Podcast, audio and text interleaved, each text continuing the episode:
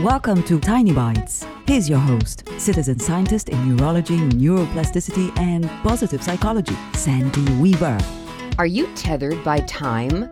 Gravity ties us to the earth, and for many people, time tethers us to a schedule.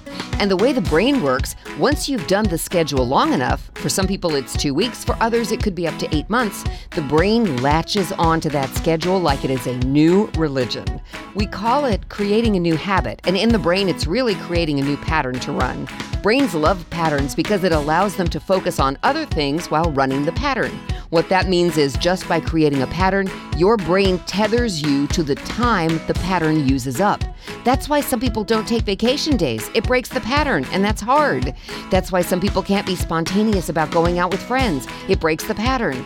Take some time today to think about the patterns your brain runs and whether you'd really rather have some of that time back for other things. Get intentional about the time you spend running patterns. Subscribe to the podcast and share it with your friends. And there's lots more at center for workplace happiness dot com. Here's to your well-being, one tiny bite at a time.